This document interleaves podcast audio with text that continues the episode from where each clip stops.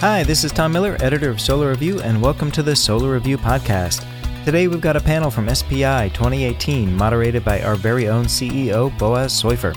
The title of this discussion is The Key Pillars of Running a Healthy Solar Business, and Boaz and panel members go through some key metrics and strategies for creating and maintaining a healthy business in the context of our increasingly complex solar market. So let's get right to the panel, but a quick reminder to please leave a podcast review for us on iTunes and check out all of our articles, videos, and podcasts at the Solar Review website. Just Google BayWa and Distribution, that's B A Y W A and Distribution, and you'll find us. Thanks, and enjoy this discussion from SPI 2018. Good afternoon, everybody. Hey. I hope everyone's having a great SPI. I know you're probably a little tired now and maybe excited for the happy hours that are coming up, including at BayWa's booth right after this. So come on by. Um, the name of this panel is uh, Key Pillars of Running a Healthy Solar Business. And what we're hoping to find today is some new ways of looking at what a healthy solar business is. Specifically, we're concerned with solar contracting businesses. And uh, we have some diverse uh, panelists here that have some unique perspectives on um, what a healthy solar business might be and how they achieve it or relate to it in their own work. Um, so I'd like to start by um, first introducing myself, and then I'd have each of you introduce yourselves too.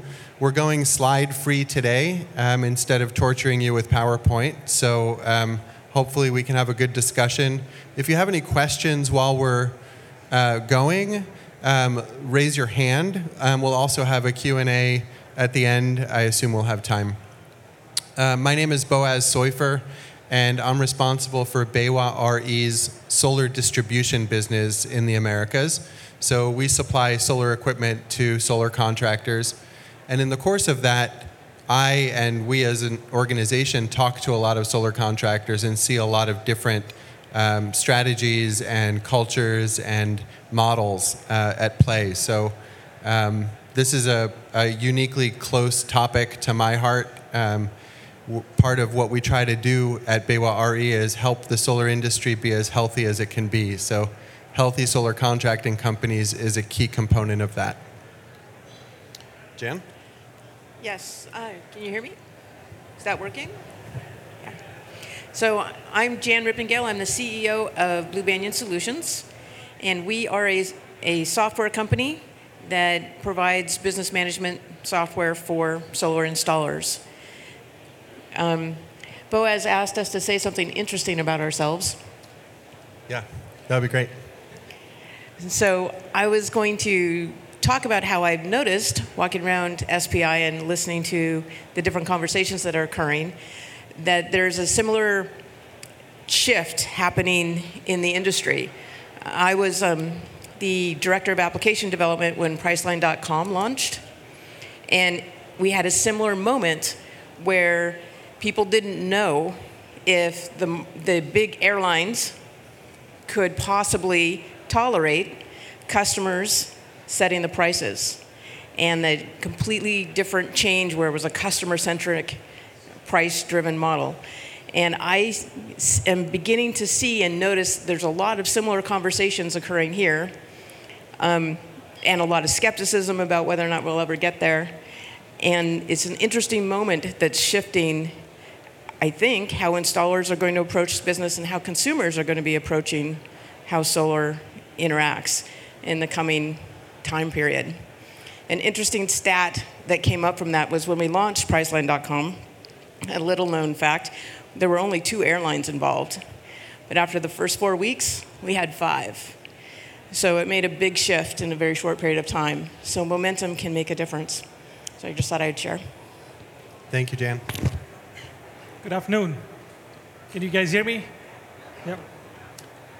Well, thanks for coming here. I know it's uh, more lucrative stuff out there with the beer flowing and Bo's gouging his own panel discussion with free beer at the BayWa. but thank you for being here. Appreciate that. Uh, my name is Atul Raj, and uh, I am with We3 Electric. We3 Electric is uh, we sell and install residential rooftop solar, uh, primarily in California markets. We have been in business for about five years. And prior to that, I worked for uh, other solar companies in, in similar capacity. Something interesting about me, or uh, I had no idea what solar was five years ago.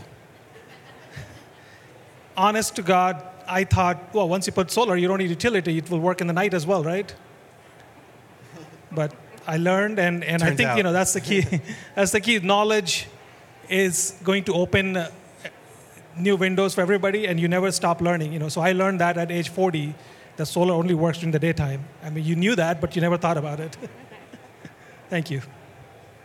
Uh, my name is Colin Walsh, the CEO of Wave Solar. We uh, work with residential contractors all over the country, hundreds of them, to help with customer acquisition. We own websites like solarpowerrocks.com and then also build sales software that contractors use to make their process more efficient with uh, screening and setting appointments on leads. Um, so, something interesting about me, I guess, I have sailed across both the Atlantic and the Pacific, so hence Wave Solar. so, Wow, I didn't know uh, that. and hopefully with solar, I think I think I, I think of industry as a lot like like a wave, and you know, for those of you who are interested in branding books, Marty Neumeier is a great author that writes about branding, and he talks a lot about uh, the waves in various industries. And I think we very much are in a, a wave in this industry. I think the the very early part of a wave. Thank you, Colin. Um, oh, and thank you, Misty, for getting the title slide up. Awesome. So, um, I'd like to start by asking each of you what um, your kind of key components are for defining a healthy solar contracting business. Um, I, I don't want you to feel like you have to have like the ultimate definition, but some some of the top ideas that come up for you around healthy contracting. Jan, can we start with you? Sure. So I view healthy contracting as having a three legged stool. It's pretty basic, but would, you would need to have your sales pipeline, you need to have your product delivery, meaning the installations, and you have to be profitable. And just because you have a large pipeline and a lot of installations does not mean that you're going to be profitable. So having real-time insight so that you can actually know whether or not you're doing profitable work before you execute is a key element of being able to run a, a successful business. That is, you know, my key Sales, piece. product, and profit. or pipeline, product, and profitability. All right. Awesome. Thank you. Atul? Well, let's stick to the, the triangle strategy, the three prong strategy. I would say it's still applicable. You know, Jack, Jack Welch, the, the legendary CEO of uh, GE, said that once customer experience, employee experience, and cash flow. I think those are the three critical hallmarks of any successful business. You have happy customers, happy employees, and you make money. That's sign of a healthy business. So I'm going to focus my answer on kind of the section that I'm most familiar with, so customer acquisition costs. And I think that there are many strategies you can use to get customers in your business that are not sustainable, but might show you very low short-term costs. Often they can come uh, along with a ding on your reputation of your company, especially if they're overly aggressive outbound tactics. So I think a healthy solar business needs to be using sustainable sales tactics that are cost effective, but not necessarily the most uh, inexpensive way to get customers. Great. Thank you, Colin.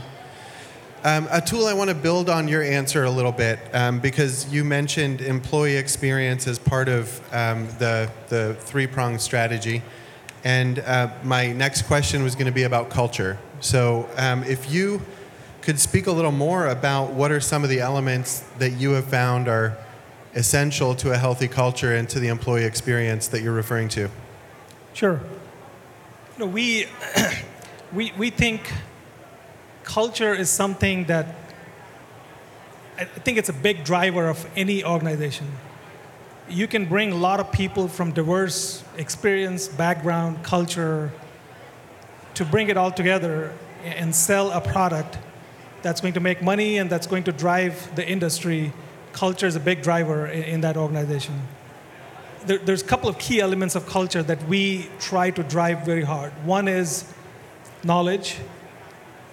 People need to be self promoting their, their, knowledge. They need to be always learning. I, I learned at age 40 about solar business. They didn't know anything about solar business before that.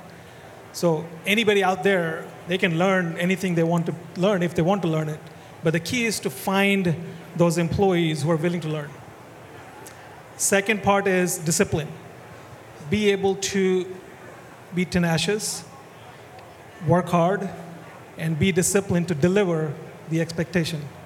A lot of people have passion to work hard, but they don't have direction. You give them right direction, you give them right environment, they can deliver for you. Uh, the third thing is empowerment. We believe in empowering all our employees, even the front line. They can make decisions. You can create a sandbox for them to play within. Obviously, you don't want complete wild, wild west in decision making, but you want to create a sandbox where your average employee can make certain decisions. And as long as you train them right, you give them the right cultural values, they'll make the, make the, they'll make the right decisions most of the time. And, and back them up. If they make a decision, you back them up, so next time they will improve upon that and, that and they'll make a better decision. Great. Thank you, Atul. Colin, I saw you nodding. Did you have um, some thoughts about Atul's response?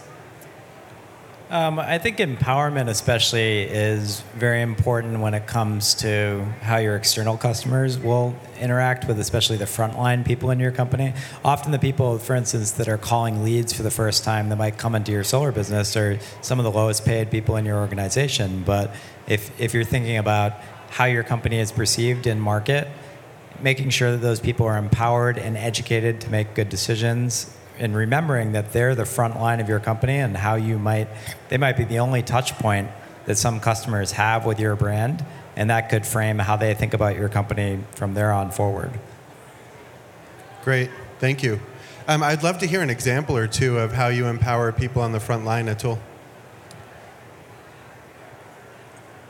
Uh, in the big part of, of uh, running a healthy solar contracting business is what rates you sell at so we, we empower our proposal desk to make those decisions. Okay. What rates will sell in, in, across the market. Uh-huh. So, so they're empowered to adjust the rates based on what they see, what the production is, what the customer needs are. Doesn't need my approval or somebody else's approval. They can adjust the rates based on what they see is right. Yeah. Good. We're going to talk about KPIs a little later, which I know ties into that. Um, Jan, what have you seen as elements of healthy culture in contracting businesses?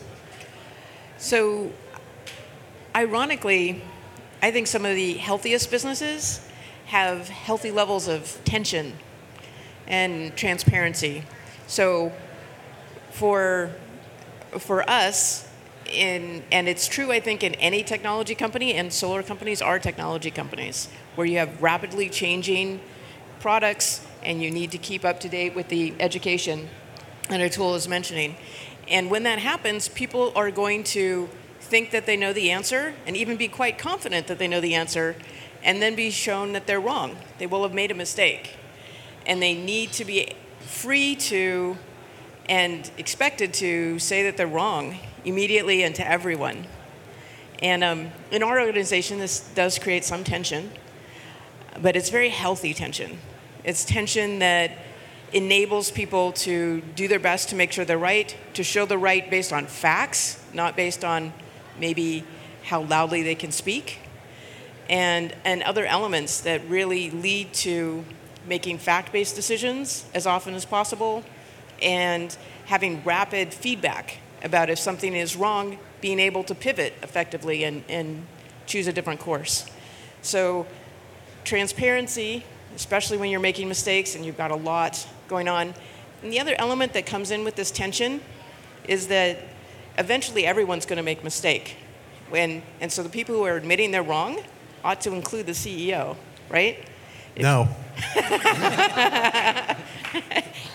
and, and if it does and it's safe, like nobody actually loses their job because they made a mistake, then you, you get this much more rapid iteration and higher quality. And and it can actually become a fun place to work. That, in, in a way, because you're not suppressing, you're not worried about where whether or not you have to be perfect all the time. So I actually think transparency and the tension that comes from that transparency is a big sign of, of a healthy culture.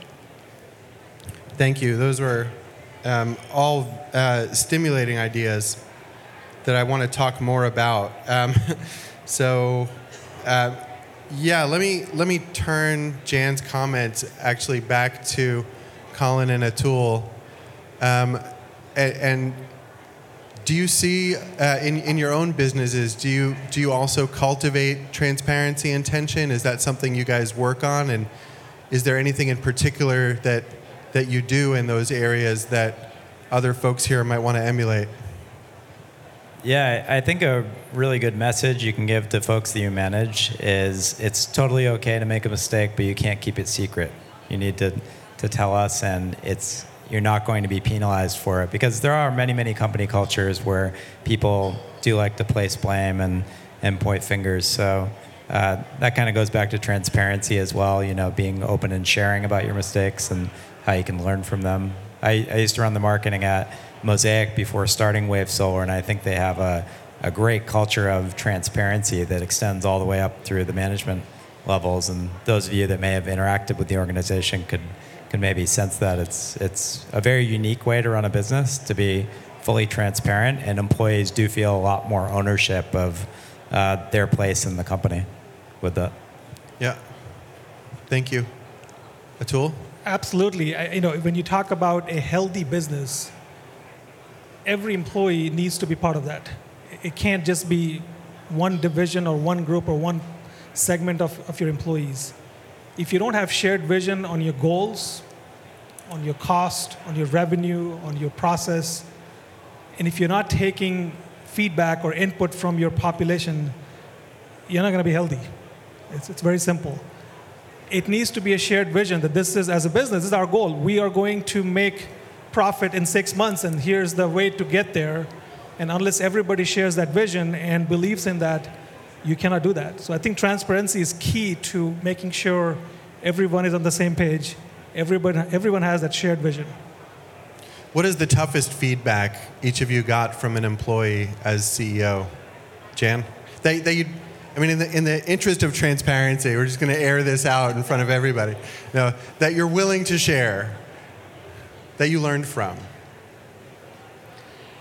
So, some of the toughest feedback I have gotten is that I should never use the word, it's just this, or you only do that. Okay. So, I have a larger perspective on the different issues that are going on. And so often I can see a clear path to execute the vision that would require some to substantially less energy than is being expended by the employees. And the style of saying, oh, you just do, utterly shuts them down. And it needs to be much more question based and much more did you notice that, that this resource exists for you? Did you notice that there's a factor here that you can include in your thinking, or here's an element to make that smoother? So that they begin to to see from my point of view what it is that they missed. Because they're looking at their blind spots or they've got a vision of what it is that they need to do and they usually lock lock in and they just aren't seeing these other resources. So often just did you notice these things around you is is an, is an effective at redirecting them to look at it from a bigger picture in the future and it was pretty painful to get that feedback uh-huh. originally. Yeah, and you've integrated it. Sounds like. I I have tried. Yeah. I have I have not gotten that particular feedback for about eight weeks. Uh. So. That's progress. Yeah. Atul, any any tough feedback that you've been able to? I'm sure all of us have got that tough feedback. Um, I think the toughest one for me, and it hasn't been recent, is what, is what a while back was you guys only care about numbers. And as a leader, it's, uh, yes, numbers are important, right? That's what we're here for, right? We're here to make money. We're not here to do charity. And, and people need to understand that there's a balancing act. As a leader, you're always trying to balance those three things I talked about the customer experience, the employee experience, and the cash flow. And, and sometimes they can work all in tandem, sometimes they don't. And you have to make that priority depending upon the situation. So, yeah, it, you, you just, that's a tough, Yeah. when the people think that we're only driving numbers while ignoring other important things. Yeah, that's a good one. Thank you. Um, toughest feedback. I need to be paid more. No. uh, I would say looking over people's shoulder a little bit too much, and especially with more junior employees, uh, really trying to empower them to to take their own initiatives and trust that they're going to execute in their position. So focusing, I, I've gotten feedback a few times regarding uh, focusing more on training rather than day-to-day operations and tasks that are being performed. So. Yep, good. Thank you. We're going to touch back on that topic in a little while here. So these guys are being really vulnerable up here, just saying, like, these are tough questions. I, I hadn't planned that one, but yeah, I think we should do an interim round of applause here. Thank you for sharing those. And he totally did not set us up. He did not tell us about these I didn't questions. warn him about that one. Um, so I want to switch gears and, and talk about strategy a little bit now, right? Starting at, at the top with culture, now let's bring it down a level. Um, and Colin, I'd like to start with you. And you, you've done a few different things in solar, and you interact with a lot of solar companies.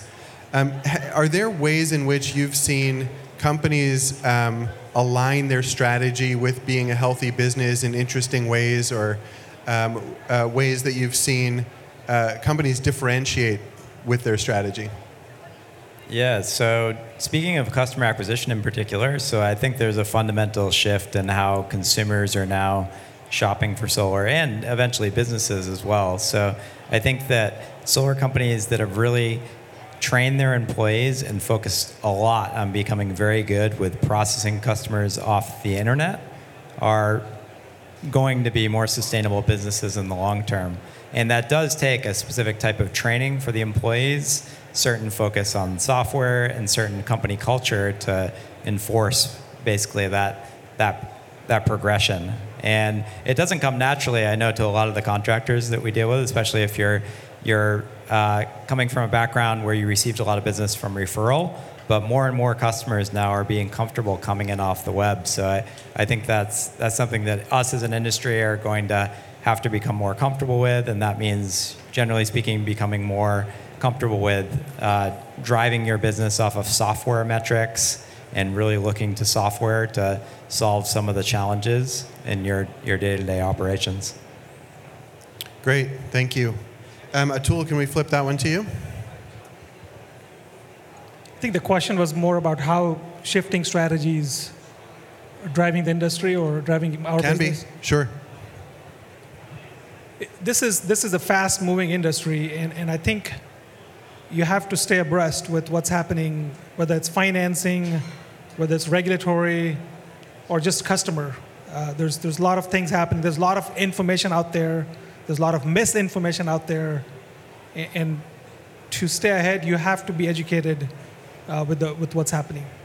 You know, we we look at, you know, since we are a solar contractor, we sell, install. Sometimes we hand off to a finance partner, sometimes not. Sometimes the customer owns it himsel- themselves. You have to understand the shifting marketplace in the finance. Let- Let's just, I'll just address the finance part of the. The market can go in waves through a PPA business or a purchase business or a cash business or whatnot. And if you're not aware of what, what's going on in the market, you can fall behind. California, especially, has seen in the last four or five years multiple spikes of PPA business, then they go down, then the purchase options come up, then they go down, and the PPA. So you just have to be very nimble in adjusting. And the key is that it goes back to knowledge. Do your reps know how to sell different products? Does your operation know how to execute on different products? So I think you have to be very nimble in how do you adjust. So, so nimbleness as a strategic objective. Yeah. Yes, absolutely. Yeah. Great. Thank you. Um, Jan, what comes up for you around strategy and business health? So, I certainly agree, and we develop, you know, software to enable the, re- the rapid response to threats and opportunities. And what I have found most helpful with strategy is is the concept of a blue ocean. That you pretty much want to go someplace where there aren't other boats. That you're instead of that is just open and blue ocean space that you can embrace. And that often requires very creative kind of pivot in what it is that you're thinking.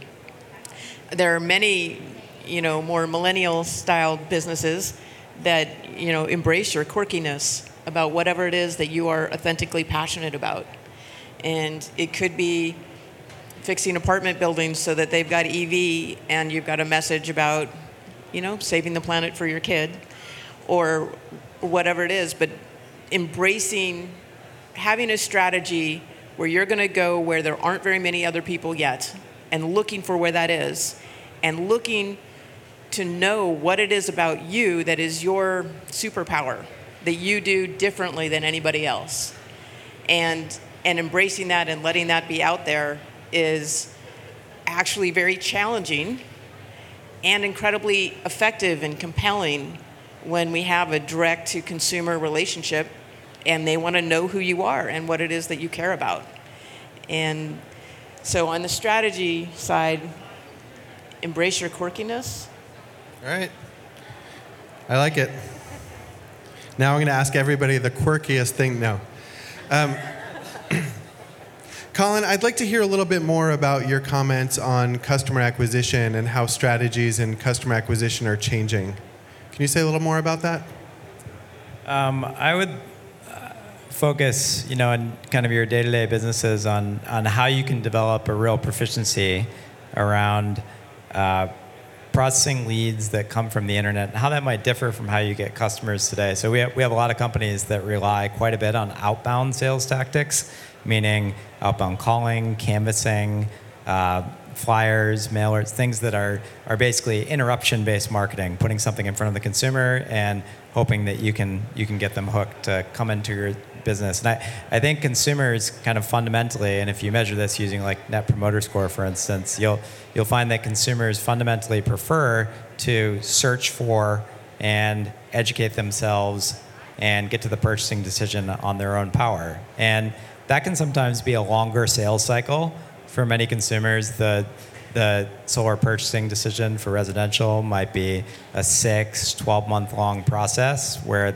they, they might request quotes from more than one company. They might do a lot of research on their own. They might need to ask their spouse. They might need to ask their neighbor.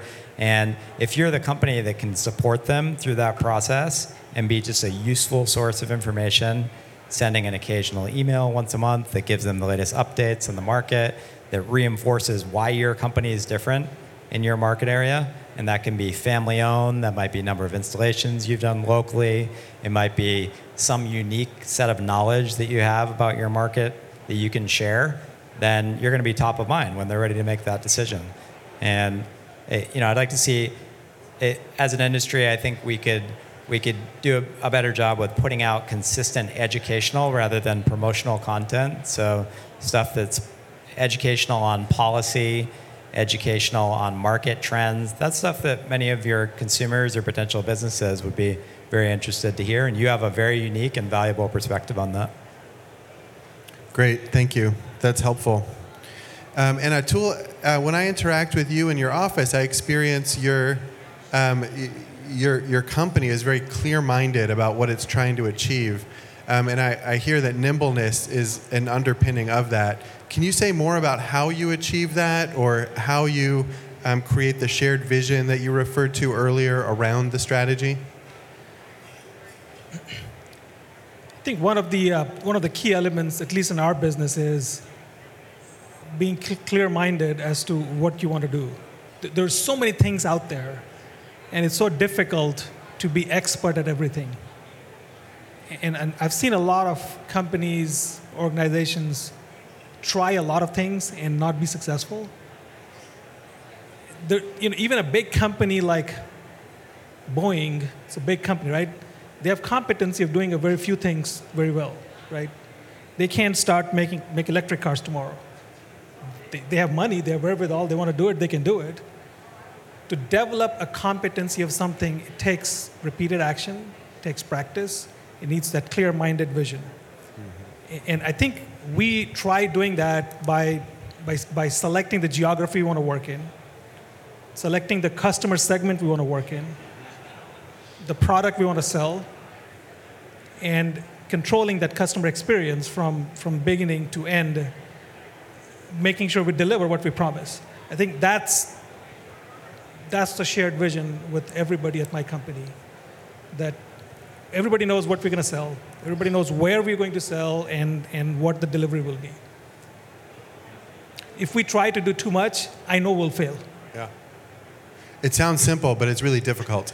Well, it's difficult to control the egos, Yeah. right? You have, I have people coming, hey, can you go sell in Nevada?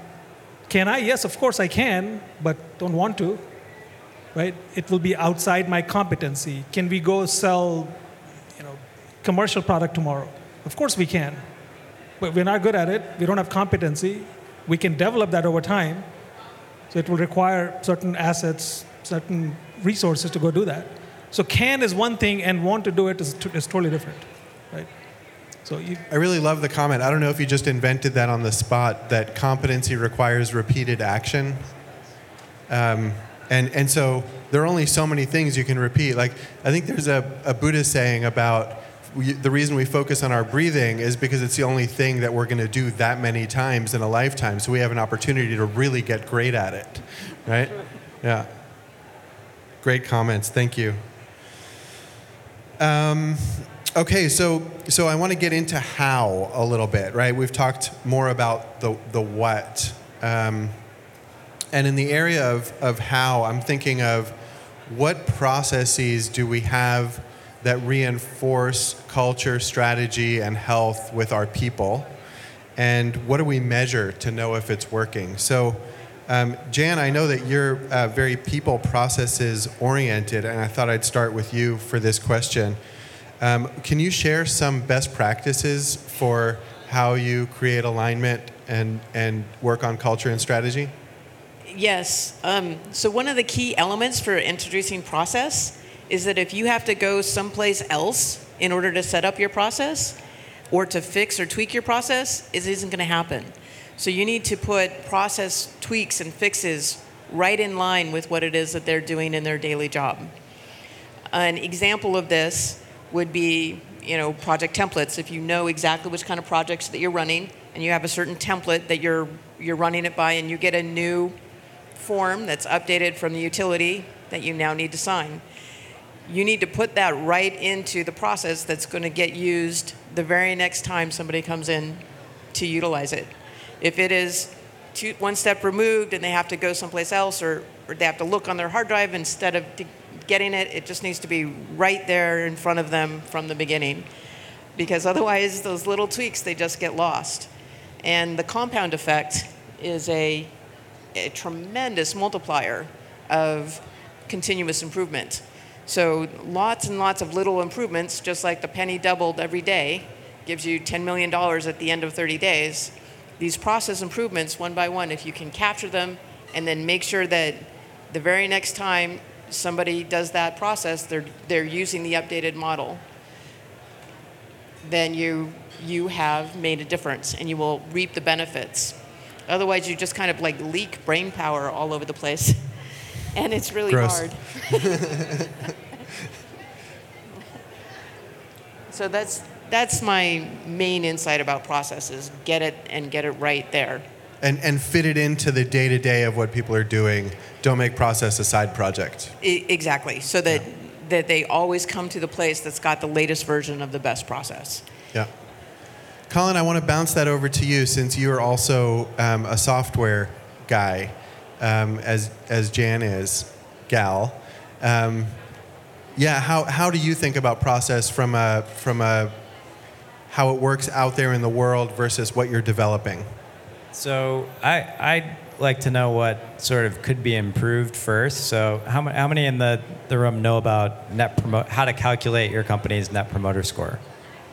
So, this is something that's like, so a few, five, five or six. So, in Silicon Valley, it's definitely like very widely used to measure not just how your customers feel about you, but you could also use it to measure how your employees feel about the company. What it is, in essence, is you're measuring off one simple question Would you recommend company X to friend or family member? And how likely would you be to recommend them on a scale from 1 to 10? And basically, 1 through 6 are considered detractors. So uh, then you have 7, 8 are uh, passive, 9 or 10 are promoters. There are people that would definitely promote you and recommend you. And it, it's essentially uh, subtracting, you want to see what your, your promoters minus your detractors are. And so a score of say 20 or 30 is actually exceptional for a company. And you know, for you to reach 100, which is very rare, you would have to have 100% promoters. And you, you can kind of carry this inside your company by looking at how your employees actually rate you. And if you have a company culture where mistakes are okay and You've told employees that there's no way they'll be penalized. In fact, you want their potentially negative feedback about your company. Something like a survey and having questions go out to your employee, like how likely would you be to recommend the company to a colleague, and getting really deep into more granular parts of your company and having them actually score different parts of your company can kind of tell you how your process might need to uh, adapt if you're looking to change or improve your company culture. So I really like, uh, we did this at, at Mosaic. We had a net promoter score for our partners and for the employees. And the employee net promoter score was actually taken very seriously. It would, it would drive improvements and, and change kind of our quarterly targets for how we can improve the company culture. That's great. Um, Jody, we should do that. Um, and Atul, tell me about processes in V3 Electric. So, the two things I always try to t- tell all the anybody who wants to talk about operations. A good operation can be scalable. You should be able to scale. You know, if you're doing 100 installs today, is your operation set up in such a way that if you do 200, it will still be successful and it won't fail. Second, it needs to be measured if an operations cannot be measured or steps of the operation cannot be measured, it's not a good operation.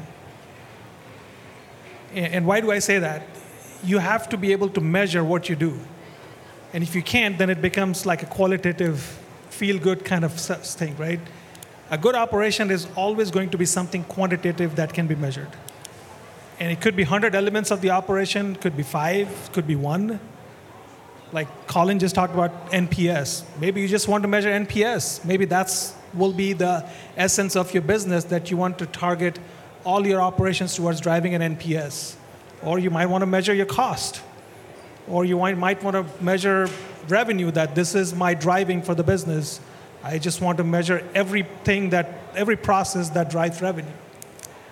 So, you know, we we have three big goals. We only have three for the whole company, there's only three goals a revenue goal, a volume goal, and a cost goal.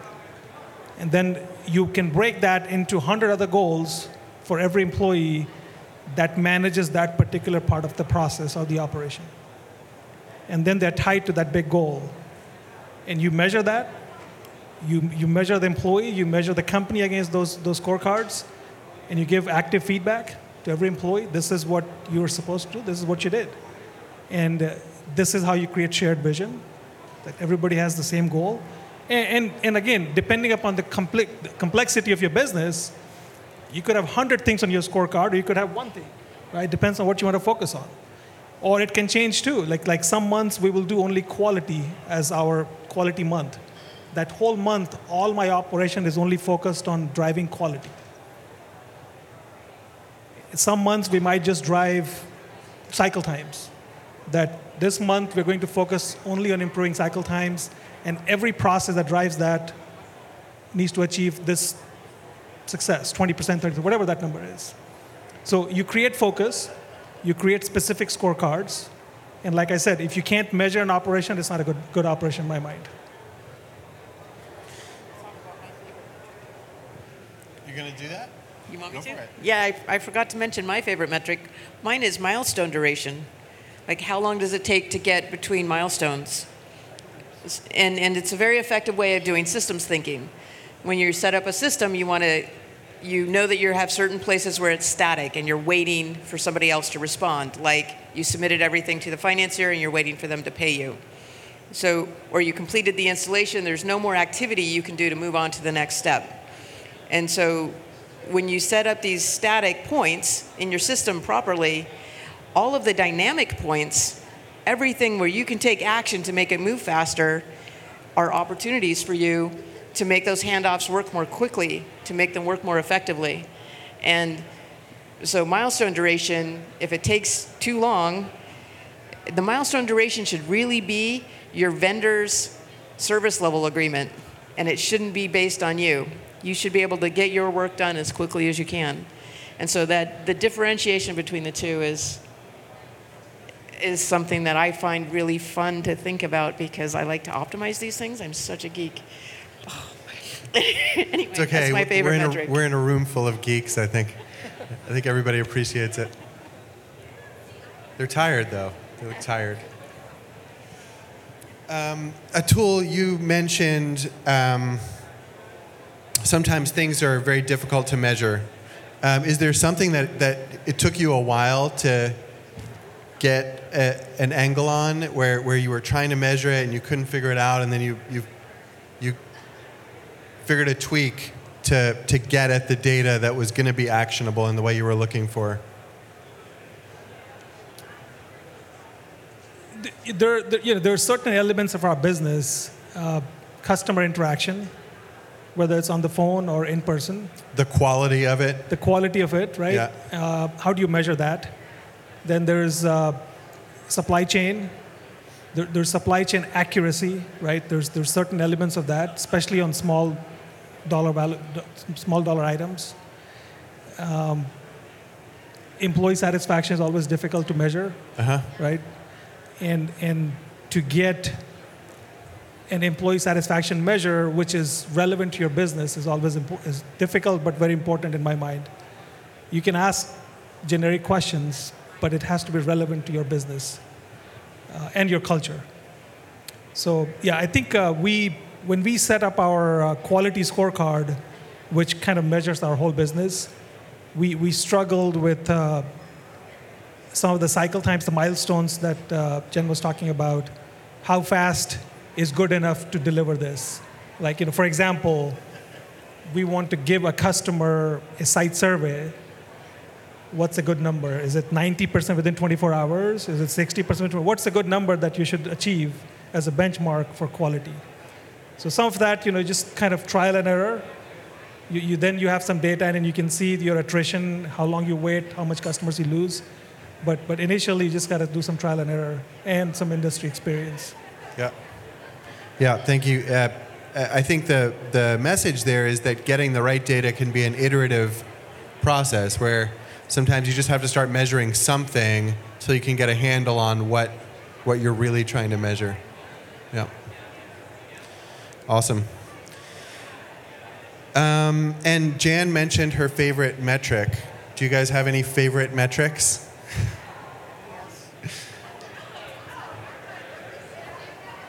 For uh, Net Promoter Score, yes. For what? Net Promoter Score.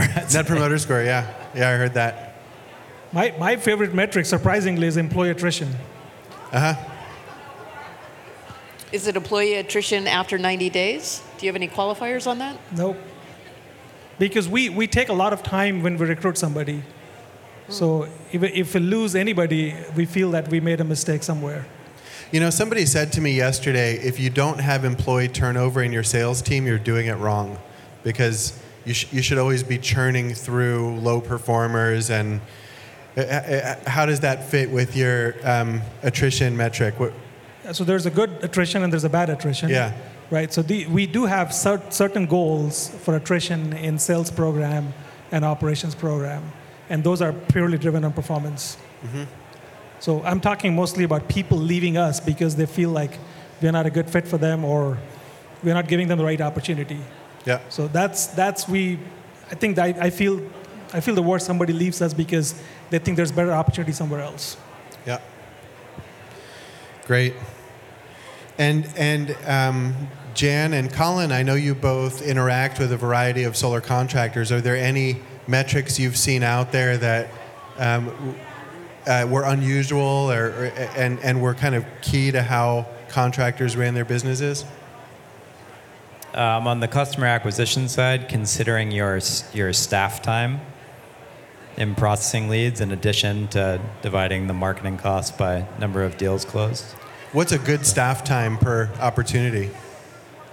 So, I mean, you want to. It depends on how you compensate your employees, of course, but um, you know, I, I would hope that your all-in customer acquisition costs should be falling between about five to eight percent of total retail system cost in California. If you're kind of trending above that, then there's probably some room for optimization. If you're below that, then you're probably using some overly aggressive sales tactics that could put a ding in your reputation, like you know, buying preset appointments from someone that's running like an offshore call center to generate them and maybe violating TCPA, for instance, or really aggressive canvassing. Yeah. And and if you're above 8%, chances are you have too much staff time per opportunity. Yeah, or or there's room for optimization. You know, it depends on your model and uh, what cost per watt you sell at, and what equipment you're selling as well. So, all of those things will will change the variables a bit. But yeah, I'd say generally speaking, if you're above eight, 10 percent, there's there's room for optimization in in most solar markets. And Jan, have you seen any curious metrics with your customers? I've seen many curious metrics. Any good curious metrics? Yeah, you wouldn't want to replicate the vast majority of them. Uh-huh. Um, there is one that, that that's, so there many creative ideas have gone out, out, out or out there. Um, one that I was hearing about yesterday had to do with, um, you know, giving referral bonuses for customers who give you referrals that actually close, and then just seeing who are your your best paid customers. I thought was actually a clever metric. Not just bonusing them, but seeing who your best performers in your the best referral. performing customers are, yeah. right? Yep. So if they've got multiple referrals that close, And kinda cool. operationally, any any thoughts? Did, Well, I think you told me the best metric when you came and visit me once that you look at the credit scores and who pays the fastest. if we do, yes. That's important. You know, there, there's so many things to look at from from metrics perspective. Um, if you think about customers, the uh, you know we, we measure customers in multiple ways, right? Their, their credit, their response time, their communication. Um, I don't think there's a metric out there that I would pinpoint that this is the most important from customer perspective. Uh, obviously, we want customers who are engaged, who want to know. I mean, I tell our reps, sales reps, that you are educator first and salesman later, because you're in a new industry, you're still educating people. And if you can educate somebody about our product, then I think you have won the battle. Because at that point, customer is going to make a decision, right? And as long as they go solar, I'm happy. They may not go with you or me, but they'll go solar. It's good for the industry. Uh, So they're educators. So I think, I think that's critical to find customers who are responsive and, and, and stay engaged. I, I like the system that uh, Google and Intel use, called probably many other companies do, called OKRs. Um, you know, it's essentially like a shared uh, set of metrics that across your organization you're using to drive your business activity for that quarter or, or annualize as well.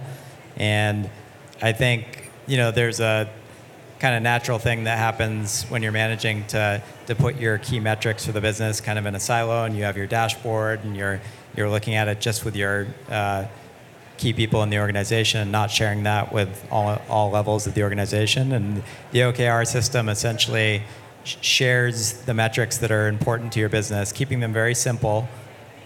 It, so that the people that are on the very front lines, even if their job is to call and set appointments on leads, they're aware of the metrics that are driven by all aspects of the organization. So maybe you have like a cumulative sales goal, maybe you have a target for customer acquisition costs, maybe uh, you have a, a goal for average time to call, which you know might involve like marketing and the people that are calling leads. So. OKR, that was.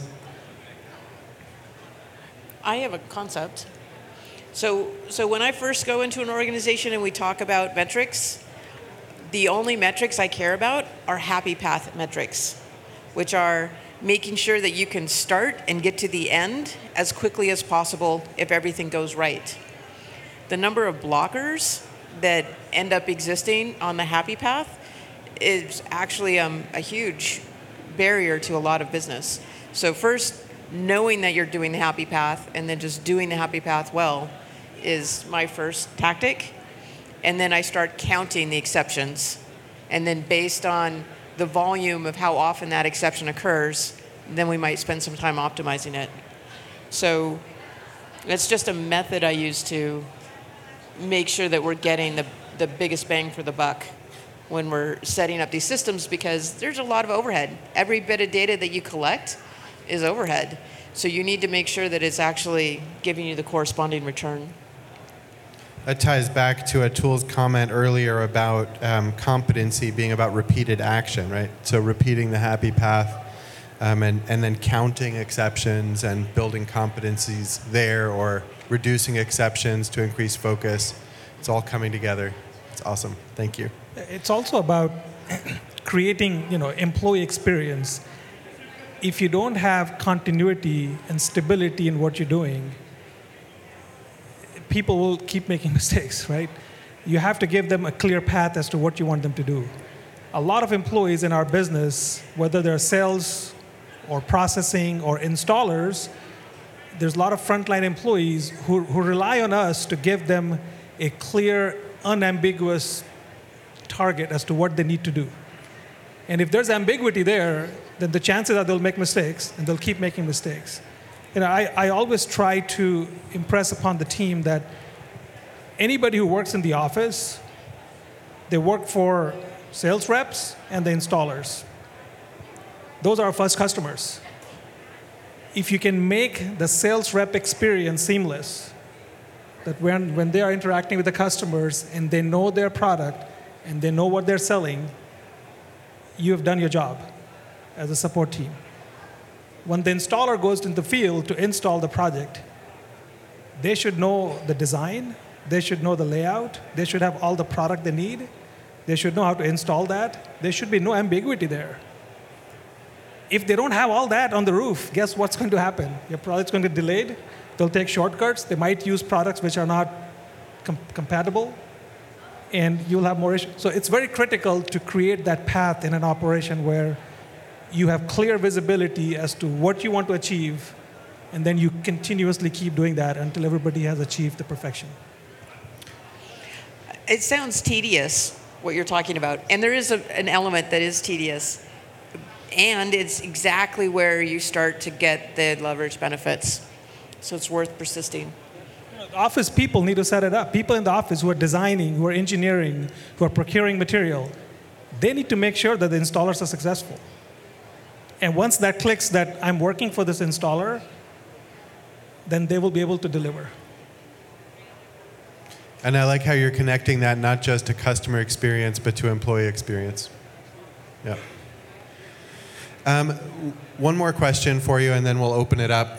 Um, uh, people management and performance management. Um, we haven't touched on that a whole lot. We, have um, only obliquely.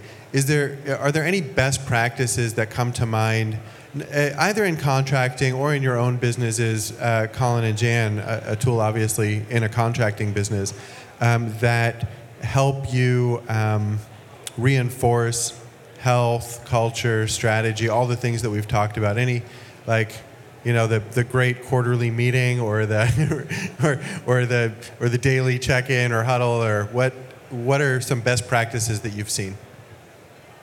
To, to, to us, it's, uh, it's a weekly touch point. Every employee needs to get some sort of weekly touch point from their immediate supervisor. Five minutes, 10 minutes, 15 minutes, 20 minutes, whatever it is. There, there needs to be a weekly touch point. Similarly, for me, it's important for me to have a weekly touch point with anybody who interacts with me directly. So with anybody who what? I'm sorry. interacts with me directly. So whoever reports to me directly, I want to make sure that they have a weekly touch point with me. And I'm not talking about a group discussion. I'm talking about a one-on-one discussion. I, I commit to give them at least 30 minutes every week to talk about their well-being, our well-being, their goals, their personal goals, how we, they all match together. And I think that's important for everybody. It's important for me. My boss does the same thing to me. So it's, it's important. And I, I, I feel that the whole performance management has shifted. And I've seen it go from the traditional annual performance appraisals to millennials who want instant performance appraisal. I think it has gone a whole spectrum. In our company, we don't do annual performance appraisals anymore. We do when we feel like it's due. It could be every week, could be once in six months, and it doesn't need to be everybody either. It's whoever needs it. So this is your, your, your, touch point. When you're, when you're in touch with the employee every week, then you will know where they are. And you will know, okay, this is the time when I actually need to do a performance appraisal. So we've taken a completely different approach to that. We have kind of gotten away from the traditional annual 3% increases Go ahead. Uh, similar to that, so I like a, a quarterly cadence to uh, bonuses or any sort of compensation that's that's tied to a performance metric, and then a, a weekly check-in like that, where where it is a hard score, so the employee does not have ambiguity around the metric. They understand that they're at you know 4.7 out of five that's achievable, and what that will get them in terms of compensation and then also sharing across different sections of the organization so that uh, people are really, in terms of their compensation as well, fully bought into the metric. So think about metrics that are really important for your company to achieve that quarter and making sure that that is part of folks' bonus. But it's, a, it's kind of an innovative, innovative way to do it if you have an employee that's at a you know, very different salary level, but there are ways that you can think of metrics that are important across the organization that everyone can be tied to. Yeah, awesome. Thank you. So, quirky again. I actually took, we do one on ones weekly as well, and I took a page out of my parenting handbook. And so, the questions that my employees know that they're going to get, my direct reports know they're going to get asked every week are what happened last week what was the best favorite thing that happened last week. And I learned so much by finding out what excites them and what, what felt like a breakthrough to them. It could be that the coffee machine finally got replaced, or it could be that somebody that they'd been working on this you know incredibly frustrating process finally understood what they needed to get and it worked. I mean it's it's all over the map but asking them what was their favorite thing, what was their high from the last week, and then what was their low. What was the thing that just was discouraging or disappointing or was really tough for them last week? And it's a completely different quality of information that I'm getting, but it's been really informative about learning how to engage them and learning how not to discourage them. And that was how I got some of my tough feedback. Yeah. and it's been really helpful. So high low as questions. What was your high? What was your low? High low. Okay. Great. So thank you. You guys are doing an amazing job. I want to open it up. Um, I think we have a wealth of knowledge in our panel. And I think anything that you might want to ask about the solar industry in general or healthy businesses or solar software or efficient operations, these guys are a resource for you. Um, do we have any questions? There's a mic in the middle of the room here.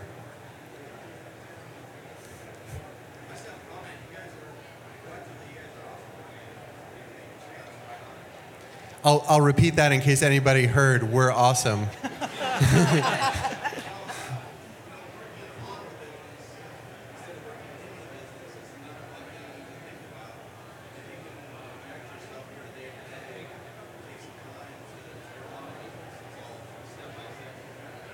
What company are you with? Oh, yeah. Yeah. Thank you for being here. Do you, want to use the mic up here? I actually, I love what you're saying. Too tired.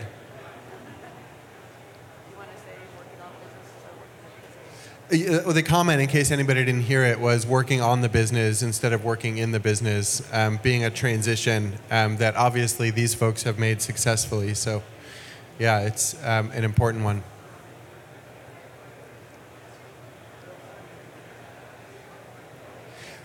Is there anything that we haven't touched on that you want to bring up on this topic?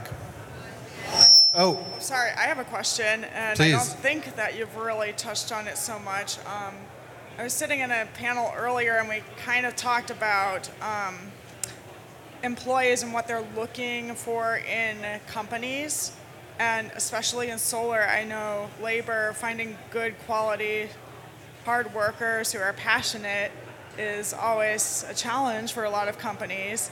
Um, and I think there's a shift too in what employees, especially younger employees, are looking for in terms of benefits and culture. And I was just wondering, from your perspectives, uh, what you have heard and how you have adjusted your cultures to fit those changes that maybe from the past of a Monday through Friday, eight to five job uh, to more of that fluid culture that really works with employee differences that are emerging today. And by the way, my name is Melissa from EnergyBin, and thank you for your wonderful panel.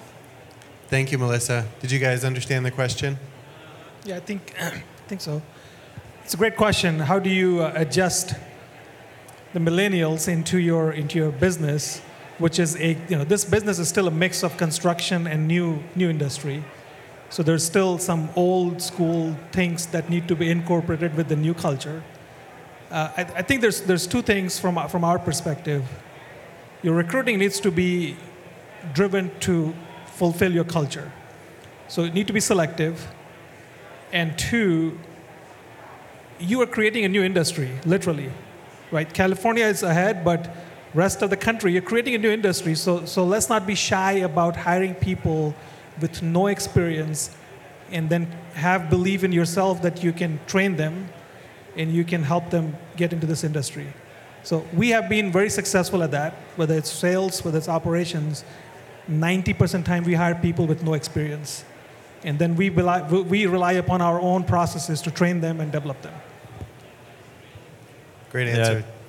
I, I think a lot of people that are coming to work in the solar industry, you know, that it's, it's not an appealing enough mission to uh, make money for the founders of the company or make the CEO more money. You know, the, the reason why a lot of people are, especially younger people, I think, attracted to the solar industry is, is because they believe in the mission of what solar is all about. And uh, making sure that your mission is differentiated and it comes out in your job postings. So, you know, you can make like a template job posting or you can really kind of put yourself out there why you're different and try to try to insert your company mission into your hiring practices as well as uh, your recruiting, your touch points on your website and uh, you know, really differentiate yourself in the market. Your your touch points and the way that people feel about you is is your brand, and your touch points extend to your website, your job postings you put out there, your email signatures. You know, the way that first person answers the phone.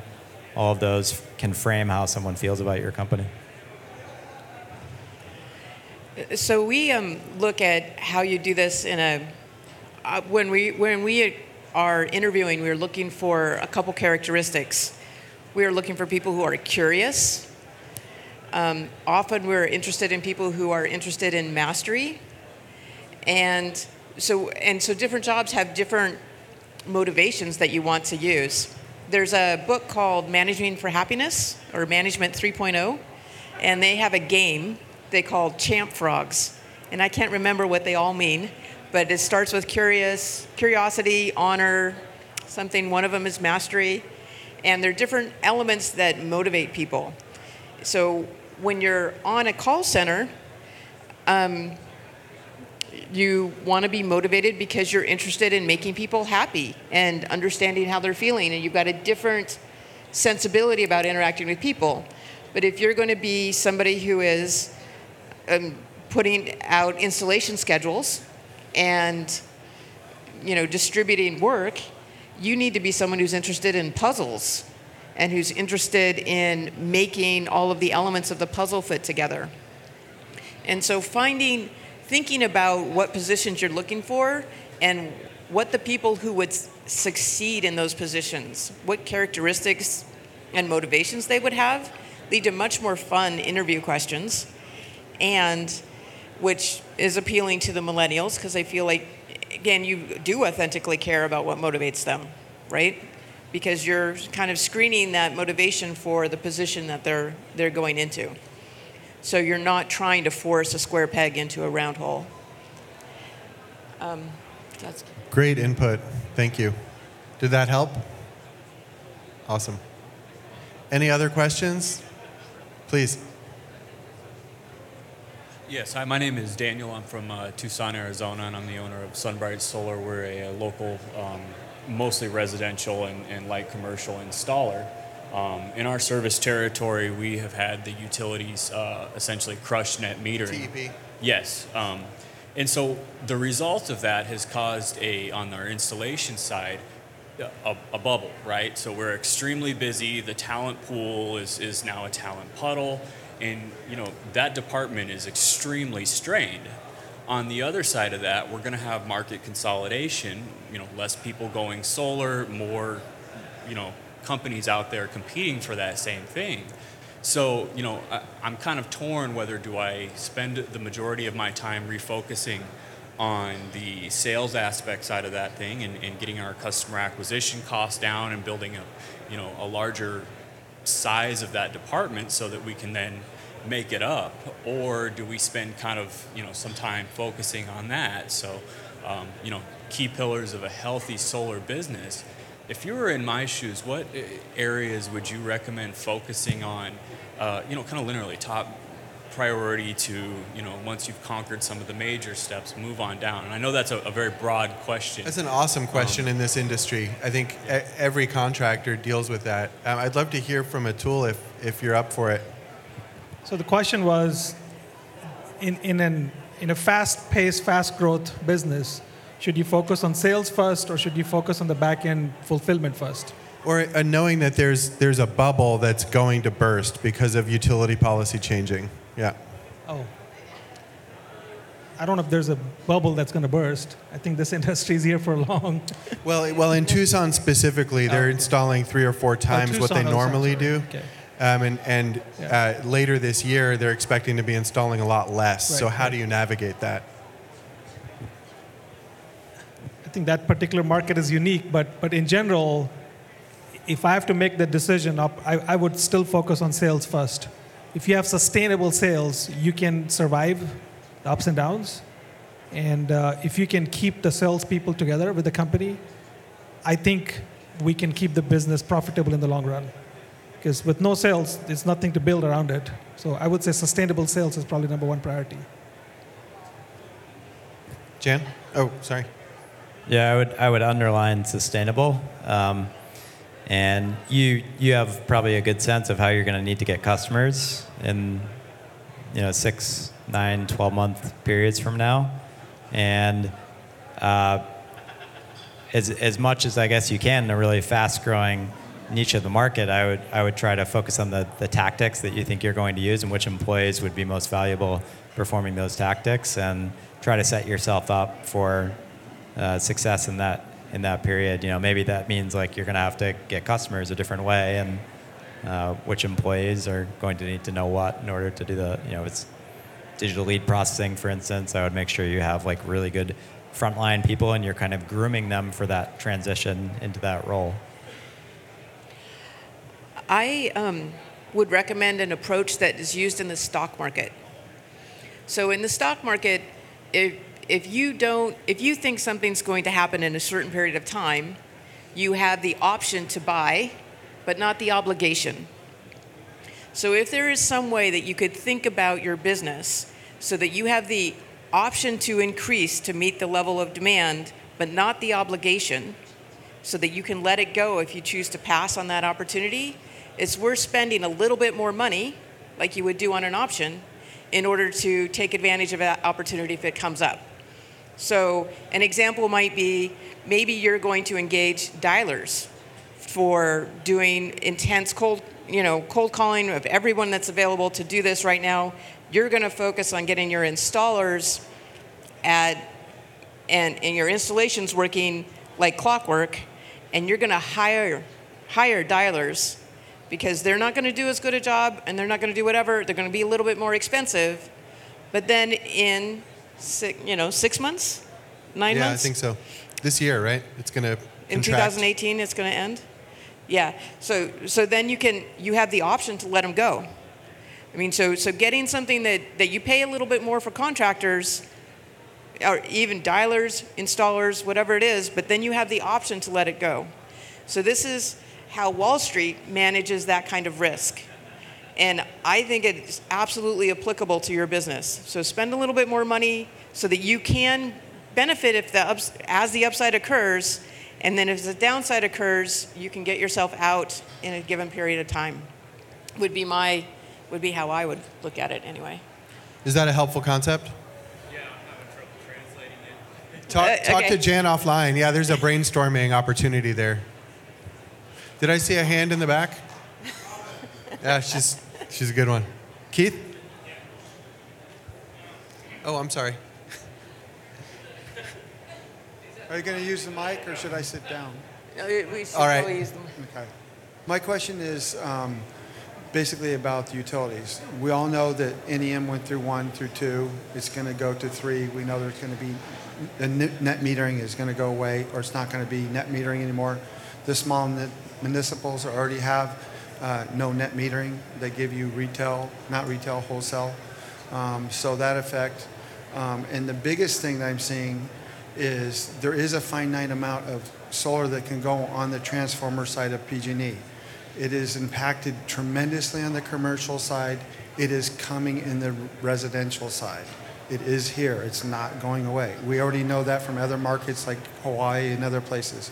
So my question is not that the customers, but the low-hanging, easy customers, installation to turnkey to starting to producing power, while they have a bill and we haven't got permission to operate. So what are we doing in the industry to avoid that bottleneck that we all see is coming down the road to stop that slowness of the process? So, like you said, there's a lot of low-hanging fruit, but that's coming, and it's really hard to see the other side. We're pretty good at doing our side. We've gotten come a long way, but now I have jobs sitting there six months a year, and PG with utilities not moving forward. Yeah, what are we doing?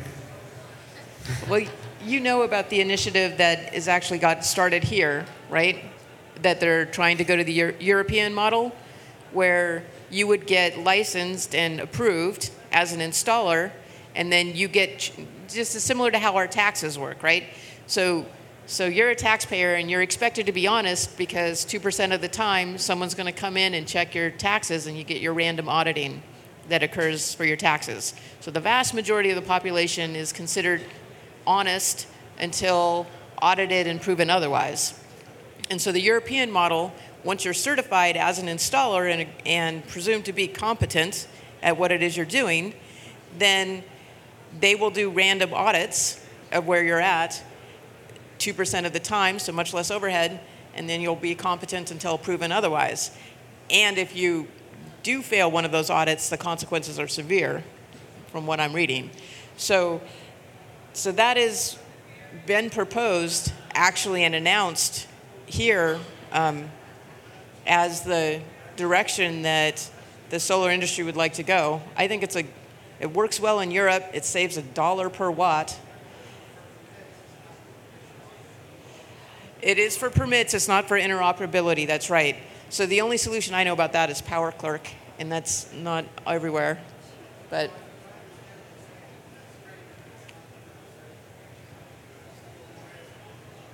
his question is more transformer capabilities. We, we have seen in certain residential areas in PG&E where PG&E has to come in and do a transformer upgrade to facilitate more residential customers for solar. Yeah, so that's that's definitely a, an industry. I would say obstacle. I don't think it's the end of the game, but it's obstacle. Um, and PG&E is, is uh, required to upgrade the transformer because they still have to service the customers. So by the Utilities Commission mandate, I think they're required to upgrade the, the transformer. At least in our experience, they did that. Uh, I know, I'm not sure if there's any initiative from, from solar industry to have some kind of dialogue with utilities, but I, maybe in, in the coming years, it, it probably needs to be. So it's a good point. I, I don't think if we have reached that stage where it's big problem everywhere. It may be problems in certain pockets. Uh, and, and, as, as the, the, your other question was net metering, as the net metering changes or closes, this industry will evolve. There'll be new products come in. Storage is already a, a viable option today, which is going to replace some of the net metering. You will see some more evolutionary financial products come through to replace the PPA, which will you know, kind of take advantage of not having that metric in place. So industry will evolve, right? Just like mortgage, I always look at it as a mortgage industry. Depending upon the economy and the segment of the population, you always see new products. So we will see similar products come out as the industry changes.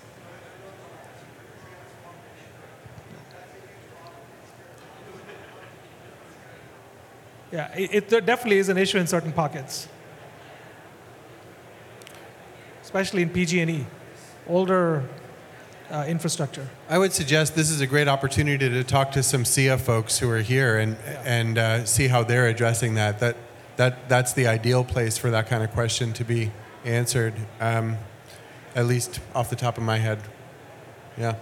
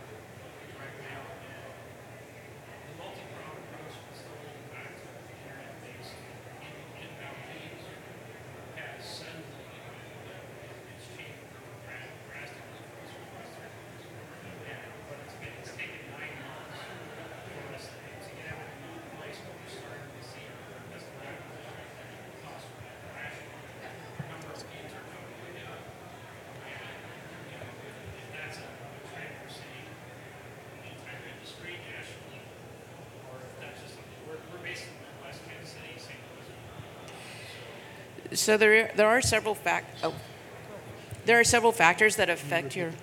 So the the question is about that they've got a multi-pronged online lead generation program, and it uses Google AdWords, Facebook ads, and other advertising that are feeding into the same funnel.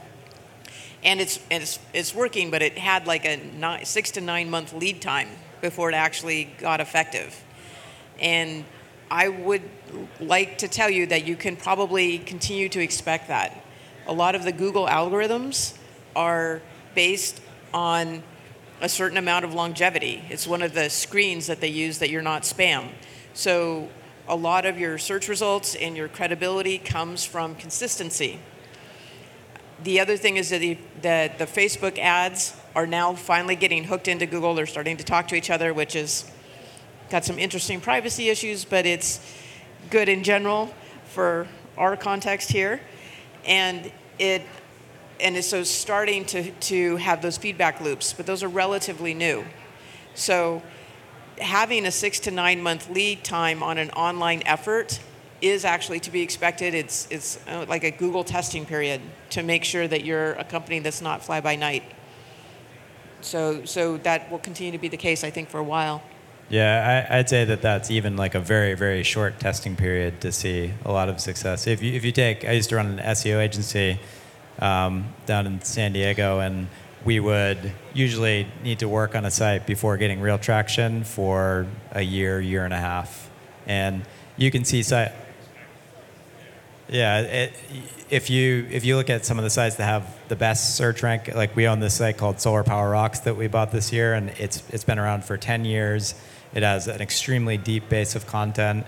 And it, it took that time period. Actually, it just started really ticking up in traffic in the past three to four years, partially because more consumers are searching for these terms, but then also because it took Google a lot of time to value that content. That's not saying, you know, for your, your solar business that's focused in a specific geography, you know, you need to wait through that 10 year period. Like, think ahead and realize that customers are going to be shopping that way in 2021, 2022. And if you, you know, care about your business being a, a major presence in your market, uh, that means investing in educational content. You know, it's, it, it's hard to justify, especially SEO investments, because you're just spending, spending, spending each month, and you don't get the return in the first six months, nine months, year.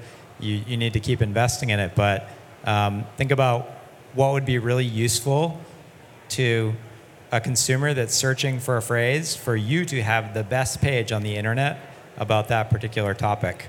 And uh, it can be something you know very specific to your market that has your utility and you think you have a unique perspective on. Educational content's really key. And then you talked a little bit about digital marketing and how the investment is paying off after a six to nine month uh, period of investment. It, it does take time and budget, and this goes for third party lead generators too, to develop a close relationship and tweak your campaigns with your lead generation companies as well as stuff that you're doing internally.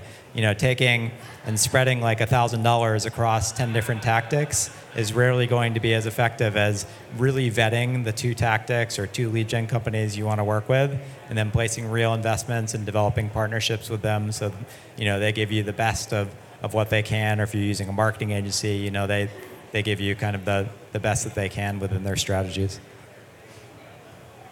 Awesome. Thank you.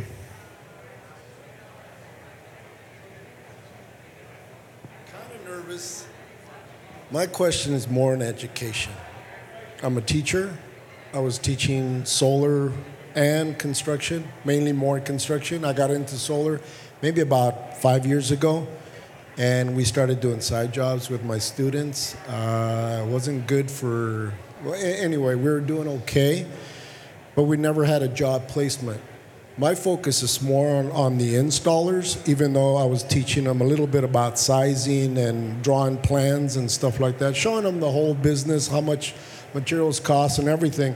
But my focus is more on installers.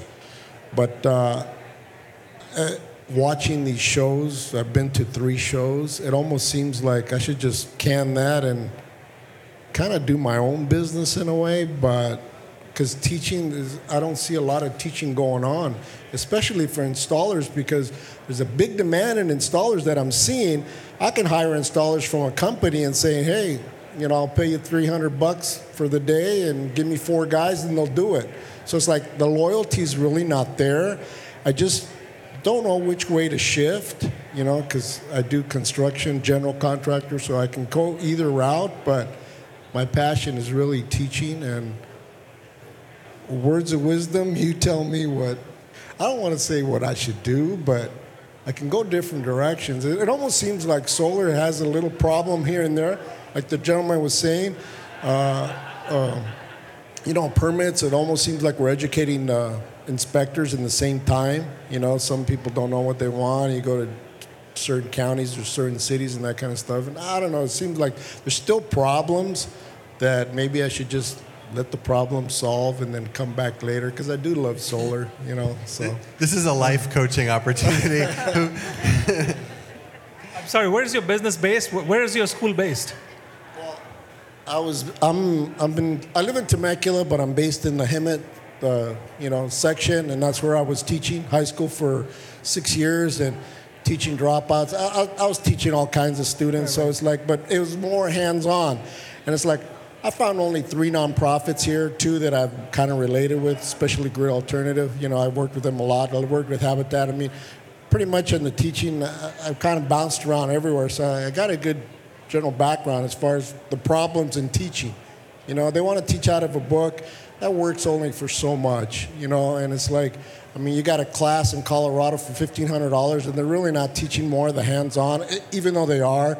But it's like, I, I really do think that a person, you know, talking to salespeople, I mean, I could wingle them down from six dollars a watt all the way down to three twenty-five a watt when I start naming out, you know, products and what they cost and stuff like that. So it's like there, there seems to be no communication or no loyalty in certain departments and stuff like that. So it's like I, I don't know what the situation is, but it's like yeah, it can kind of go one way or go the other way. But like I said, I do love teaching. I love solar. But flipping houses is almost easier than doing that. But I nobody mean, said it was going to be easy. but uh, words of wisdom from I guess the panel, you know.